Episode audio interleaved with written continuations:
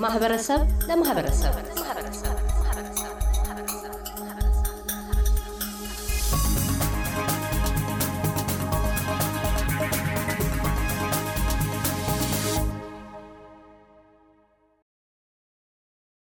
አድማጮቻችን በክፍል አንድ ዝግጅታችን ላይ እንዳቀረብ ነው አውስትራሊያ ወደ ሀገር ውስጥ እንዳይገቡ ክልክል ከሆኑ የምግብ ዝርዝር አይነቶች ውስጥ የሀገራችንን በርበሬ፣ ሽሮና ቅመማ ቅመምንም በማስገባቷ ሳቢያ እንዳይገቡ ተከልክሏል። ይሁንና እየታዩ ያሉት ግልጽና ተመሳሳይ ያልሆኑ የአሰራር ሂደቶች ህብረተሰቡን ወደ በለጠ ግራ መጋባት እንደከተቱት ያነጋገርናቸው የችግሩ ገፈት ቀማሾች ገልጸውልን ነበረ። ቀሪውንም በሁለተኛ ክፍል ዝግጅታችን እናቀርባለን ባልነው መሰረት በቅርቡም ከሀገር ቤት ሲመለሱ የተለያየ የአሰራር ሂደትን የተመለከቱ ተጓዦች የመፍትሄ ሀሳብ ብለው የሚጠቁሟቸውን ይዘን ቀርበናል። ወይዘሮ ፈለቀች ይፍሩ የቅርብ ጊዜ ገጠመኛቸውንም እንዲህ ሲሉ ገልጸዋል። በዚህ በሜልበርን የኤርፖርት የፍተሻ ጣቢያ አካባቢ ከኛ ሀገር የሚመጡ ወገኖቻችን በርበሬ፣ ሽሮ፣ ቅመማ ቅመም፣ ምግብ ነክ የሆኑ ነገሮችን ይዘው ገብተዋል። የተወሰኑት ያው እንዳየሁት የተወሰኑ ሰዎች ተወስዶባቸዋል። የተወሰነው ደግሞ ያልፋል። ዋናው ግን እኔ አሁን እዚህ ላይ ከታዘብኩት ነገር አንዱ በርበሬና ሽሮ የባህላዊ ምግባችን ሲሆን ከኛ ከሀበሻው ጋር ከደማችን ጋር የተዋሃደ ነው። ለዝግጅትም ጊዜና ጉልበት ይጠይቃል። ከወጪም አኳያ ብዙ ገንዘብ የወጣበት ስለሆነ ይህን አስመልክቶ በዚህ በሜልበርን ኤርፖርት ውስጥ በሚደረገው ፍተሻ ወገኖቻችን ከሀገር ቤት ያመጡት ቅመማ ቅመም፣ ምግብ ነክ፣ በርበሬ ሁሉ በመጣል ባዶ ሻንጣ ይዘው ገብተዋል። ብዙዎቻችንንም አሸማቋል። ይህ ደግሞ በጣም ስብዕናን የሚነካ ነገር ነው። ይህ ነገር ሊታሰብበት ይገባል ነው ምለው። በእርሶ በኩል የተወሰደቦት ነገር አለ? የእርሶስ ልምድ ምን ይመስላል? በዛ ቦታ ላይ ከመጀመሪያውም በሀገር እያለን ከጓደኞቻችን እና ከወገኖቻችን ጋር ልምድ እንካፈል ነበር። እንዴት ነው ያልፋል አያልፍም እያለን እንጠያየቅ ነበር እና የተለያየ ነገር ስለሰማሁኝ እኔ ያዘጋጀሁትን በአብዛኛው ቤተሰብ ጋር በመተው ጥቂት ይዤ መጥቻለሁ። ቢያልፍም ቢወሰድም በሚል ይዤ መጥቼ ነበር እና የዛን ዕለት እኔ የገባው ቀን ሁለት ቦታ ነው የሚያሳዩት። አንደኛው plane ውስጥ ሆነን declaration እንሞላለን። ያ የምንሞላው ምግብ ነክ ነገር ይዘሃል የሚለውን yes ካልን ቀጥታ ወደ ፍተሻ ቦታ ነበረ ይዘውን የገቡት። በዛን ጊዜም በፊት ከምሰማው ነገር አኳያ ልክ ወደዛ በሚሄድበት ጊዜ በጣም ነው በቃ ራሴ የተሸማቀቁት። እንደው ለምን ይሄ ይሆናል የተዘጋጀ ነገር ለምን ይሆናል እያል ሄጄ ነበር። አጋጣሚ ሆኖ መጀመሪያ ሻንጣውን ስትከፍት የተወሰነ በጣም ጥቂት የሆነ ሁለት አይነት ነገር በርበሬና ሽሮ በጥቂቱ ይዣለሁ እና በጣም ጥቂት ነበር። ያንን አየች። ከምን እንደተሰራ ጠየቀችኝ።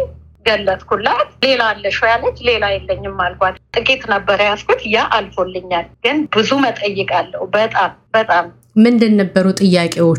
እንዴት ሊያልፍሎት ቻለ? ምክንያቱም በአሁኑ ሰዓት የማለፍና ያለማለፉ ጉዳይ በኪሎ ሳይሆን ራሱ በአይነት ብቻ ነው። በርበሬ ከሆነ ነው የሚጣለው እና የእርሶ የኪሎ ሁኔታ ላለመጣሉ ምክንያት ነው ብለው ይገምታሉ? ምንድን ነበረ ጥያቄዎቹ ስ የነበሩት? ጥያቄው ከምን እንደተሰራ እና expire date ኡን ማየት ፈልጋለሁ ስትል አጋጣሚ ጽፌበት ነበር። ያንን አየች። expired የሚያደርገው በዚህ ቀን ነው okay አለች። ሌላ ይዘሻለሁ ከዚህ ሌላ አለች። አይ ሌላ አልያዝኩኝም ይሄንኑ ነው ያዝኩት አልኳት። በዛ መልኩ ያ አለፈልኝ። ግን እኔ አሁን ላይ በኪሎ ወይም ደግሞ ጥራቱን የጠበቀ በሚለው ብቻ አይመስለኝም። እንደሰማሁትም በራሴም ላይ እንዳየሁት ከኔ በፊትም ያለፉትን ሳይ የተወሰደባቸውም ጎን ለጎን እያየሁ ነበረ የራሴንም የሌሎችንም ሰዎች እና የተጣለባቸውም ነበሩ ከኔ ጋር ግን የኔ ምናልባት ትንሽ ስለሆነም ይሁን ምናልባት እዛ ላይ የተጻፈው ነገርም በቂ መልስ ነው ብላ ትገምት አላወኩም። ግን አንዳንዴ ያልፋል፣ አንዳንዴ ይጣላል። ልክ እንደ ሎተሪ እድል ነው እኔ ብዬ የማልፈው እና አንድ ወጥ የሆነ ህግ የለው። ልክ እንደ ሎተሪ እድል ነው ማርቲ። በዛ ቀን እየተደረገ የነበረው ያንን ነው የተመለከቱ። ምንድን ነው መደረግ ያለበት ብለው ይላሉ? ምክንያቱም ይሄ አሁን አዲስ ህግ ነው። ከአመት በላይም ሆኖታል ይሄ ነገር በተግባር ከዋለ አብዛኛው ሰው ተጣለብን ይላል። የተወሰኑ ሰዎች ደግሞ መጣልን የሚሉ አሉ እና ወጥ የሆነ ነገር የለም ለህብረተሰቡም ደግሞ ጭንቀትን የሚፈጥር ነገር ነው። ገና ከሀገር ቤት ሲነሱ ይጣልብኛል አይጣልብኝም የሚለው ሰቀቀን ራሱ ሌላ ጭንቀት ነው እና እንዲህ አይነት ነገሮችን ለማስወገድ ምን መደረግ አለበት? ምንስ ማድረግ አለብን እንደ ማህበረሰብ? አዎ እኔ መፍትሄ ነው ብዬ የማስበው ይህ እስካሁን እየተደረገ ያለው ነገር ምንም ትርጉም የሌለው ነገር ነው። እኔ አሁን እንደ መፍትሄ ብዬ የማስበው ምንድን ነው፣ እንደሚታወቀው በዚህ በሜልበርን ከተማ የራሳችን የሆነ ጠንካራ community ስላለን ይህንን ጉዳይ ከኢትዮጵያ ማህበረሰብ ጋር በመወያየት መሆን ያለበትን ለሚመለከተው አካል አሳውቆ መፍትሄ መፈለግ አማራጭ ነው ብዬ አስባለሁ። ማርቲ ሌላው የሜልበርን ነዋሪ የሆኑት አቶ ኃይለ ልዑል ገብረስላሴ እሳቸውም ሌሎች ኢትዮጵያውያን ተጓዦች የደረሰባቸውን ልምድ እንዳስተናገዱ ገልጸው ችግሩን ለመወጣት ግን በእኛም በኩል አሉ የሚባሉ ነገሮችን በማየት የጋራ ስራ መሰራት አለበት ይላሉ። የኔ እንግዲህ experience ያው እንደ ማንኛውም ሰው መያዝ ያለብኝን ዕቃ ይዤ የመጣሁት። custom ላይ ስንደርስ declare አድርጌ ያለሁኝ የያዝኩትን ነገር ተናግሬ ያለው። በዛ መሰረት officer ዋ የያዝኩትን ነገር ተመልክታ ይሄ ነገር ይዘኸው ልትሄድ ልትገባ አትችልም አለችኝ። በዛ መሰረት ያለውን ነገር አሳየችኝ። እንደውም ጨምራ ያሳየችኝ ይሄ እንዲህ አይነት ነገሮች ምናልባት small የሆኑ bug ኦች ስለተገኙበት ብላ እዛ ላይ አንድ ምስል አሳየችኝ። በዚህ መሰረት ነው ብላ በጣም ልትረዳኝ ሞከረች። እንደውም አለቃዋንም ወስዳ አሳየች። ምክንያቱም በደንብ በስነስርዓት የታሸገ ነገር ይዤ ስለመጣሁኝ በጣም cooperative ሰው ነበረች። ግን አለቃዋን ማነጋገር ይሄ ነገር አይቻልም ስላለች በዛ መሰረት ያለውን ነገር ወስዳለች።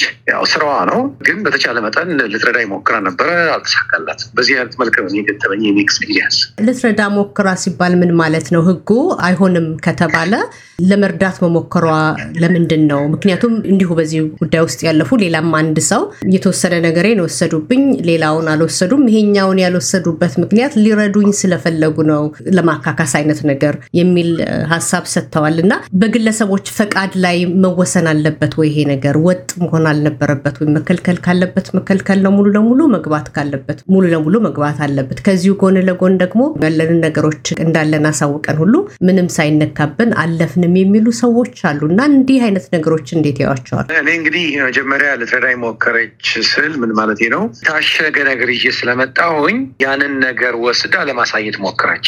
ያንን ልትረዳኝ ሞከረች ያልኩት እንጂ የተለየ አይነት ነገር ለእኔ ለማድረግ ሞከረች ማለት አይደለም። በሁለተኛ ደረጃ ህግ ህግ ነው።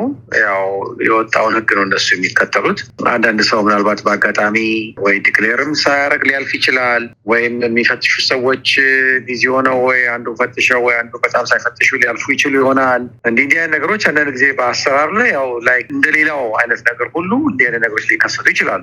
ግን በህግ ደረጃ እኔ የምመለከተው ሁሉንም ሰው በአንድ አይነት መልክ ነው ትሪት እያደረጉ ያሉት ግን ይሄ ደግሞ ማለት ከሰው ሰው አይለያይም ማለት አይደለም። አንዳንድ ጊዜ ከሰው ሰው እይታችን ወይም የምንወስደው እርምጃ አንዳንድ ጊዜ ሊለያይ ይችላል። ግን እሷ ለእኔ በገጠመኝ ሁኔታ ያስረዳችኝ የወጣውን ህግ ለምን ህጉ እንደወጣ ምን ነገር እያደረጉ እንዳሉ ምን ነገር መግባት እንዳለበት ምን ነገር መግባት እንደሌለበት በአሁኑ ሰዓት ያለውን ሁኔታ ነው ዘርዝራ ያስረዳችኝ። ስለዚህ አንዳንድ ሰዎች በዛ አይነት መልክ የሆን ነገር ሊያልፍላቸው ወይም አልፎላቸው ሊሆን ይችላል። ግን ዳዝሚን ህጉ ተለውጧል ወይም ህጉ ተሽሯል ማለት አይደለም። ሌላው ሰው ደግሞ እድለኛ አይደለም ማለት አይደለም። ህጉ እስካልተለወጠ ድረስ ደሴም አይነት ነገር ነው ይከሰታል ብዬ ነው።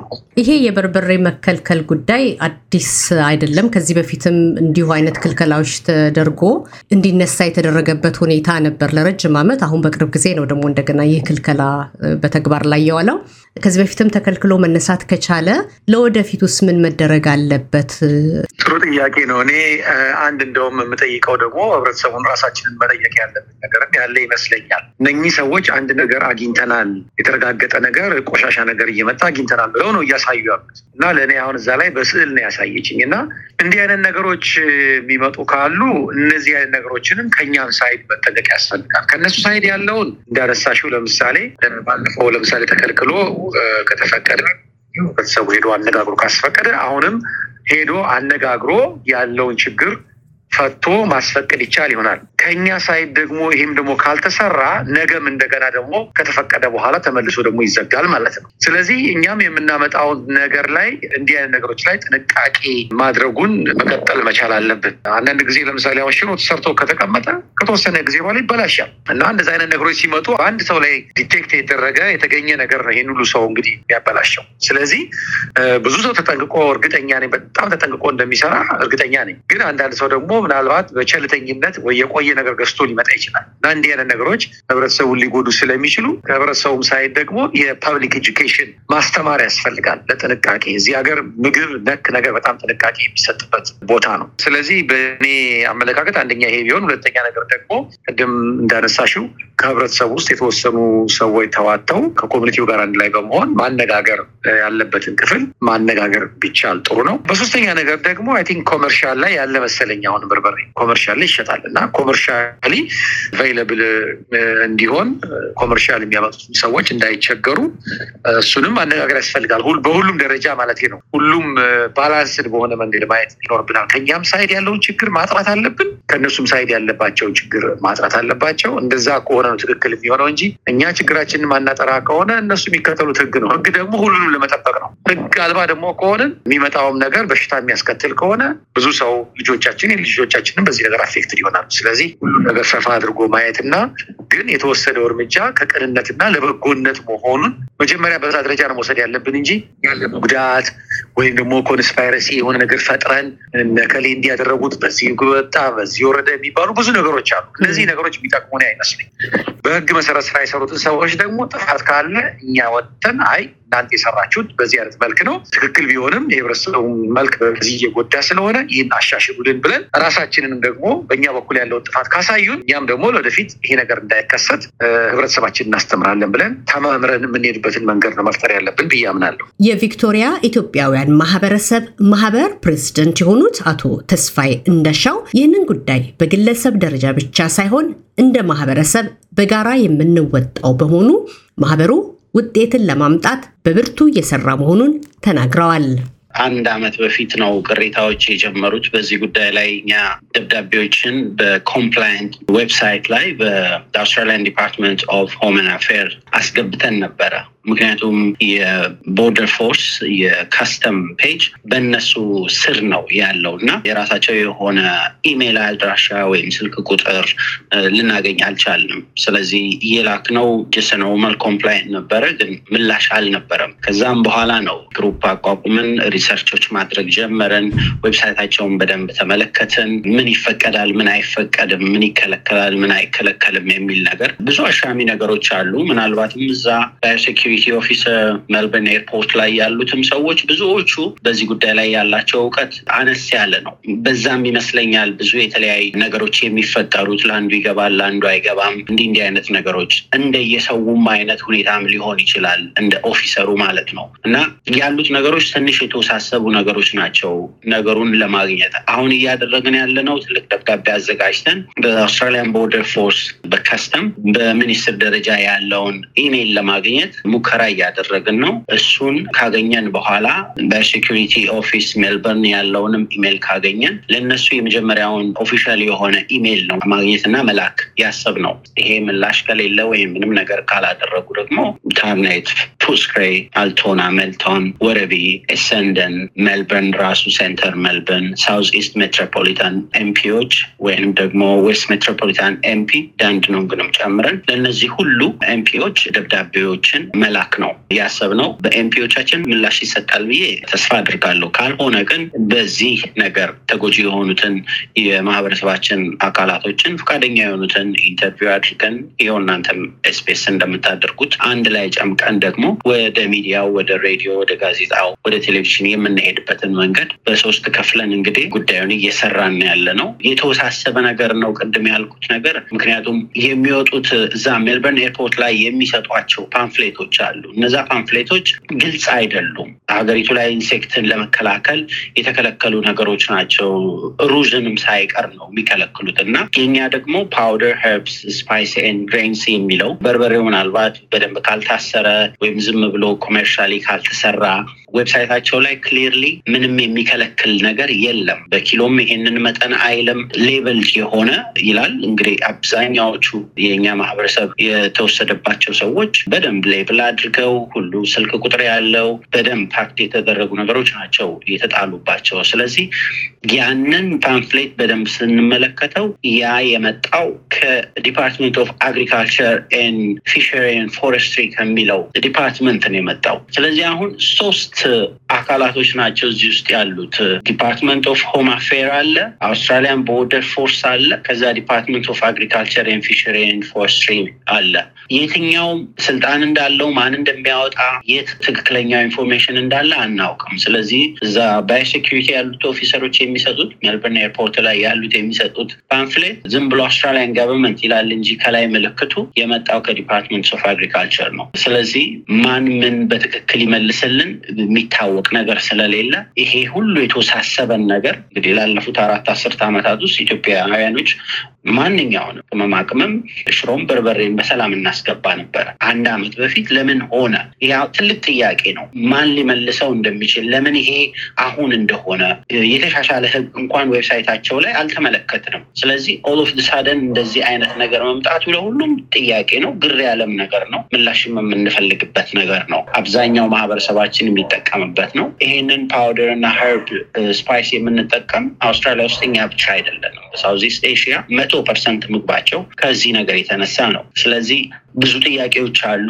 ምላሽ ይሰጠናል ብለን ተስፋ እናደርጋለን። በብርቱ እየሰራን ነው ይሄንን ነገር ከግብ ለማድረስ እንግዲህ ሁላችንም ቪክቲም ሆነን መጮህ ብቻ ሳይሆን ያው ውጤቱንም በጋራ ልናደርግ የምንችልባቸው ነገሮች ሲኖሩ ደግሞ የተጎዳው ማህበረሰብ እና ሌላው ብዙሀኑ ማህበረሰብ በዚህ ነገር ላይ ሆ ብለን ይሄንን ነገር ከግብ ማድረስ እንዳለብን ነው እንግዲህ የሚሰማኝ። አድማጮቻችን፣ የወቅቱ የመነጋገሪያ ጉዳይ የሆነውና ከኢትዮጵያ የሚመጡ እንደ በርበሬ፣ ሽሮና ቅመማ ቅመሞች ላይ የተጣለውን ገደብ አስመልክተን በጥቂቱ ያሰባሰብናቸው አስተያየቶች ይህንን ይመስሉ ነበረ።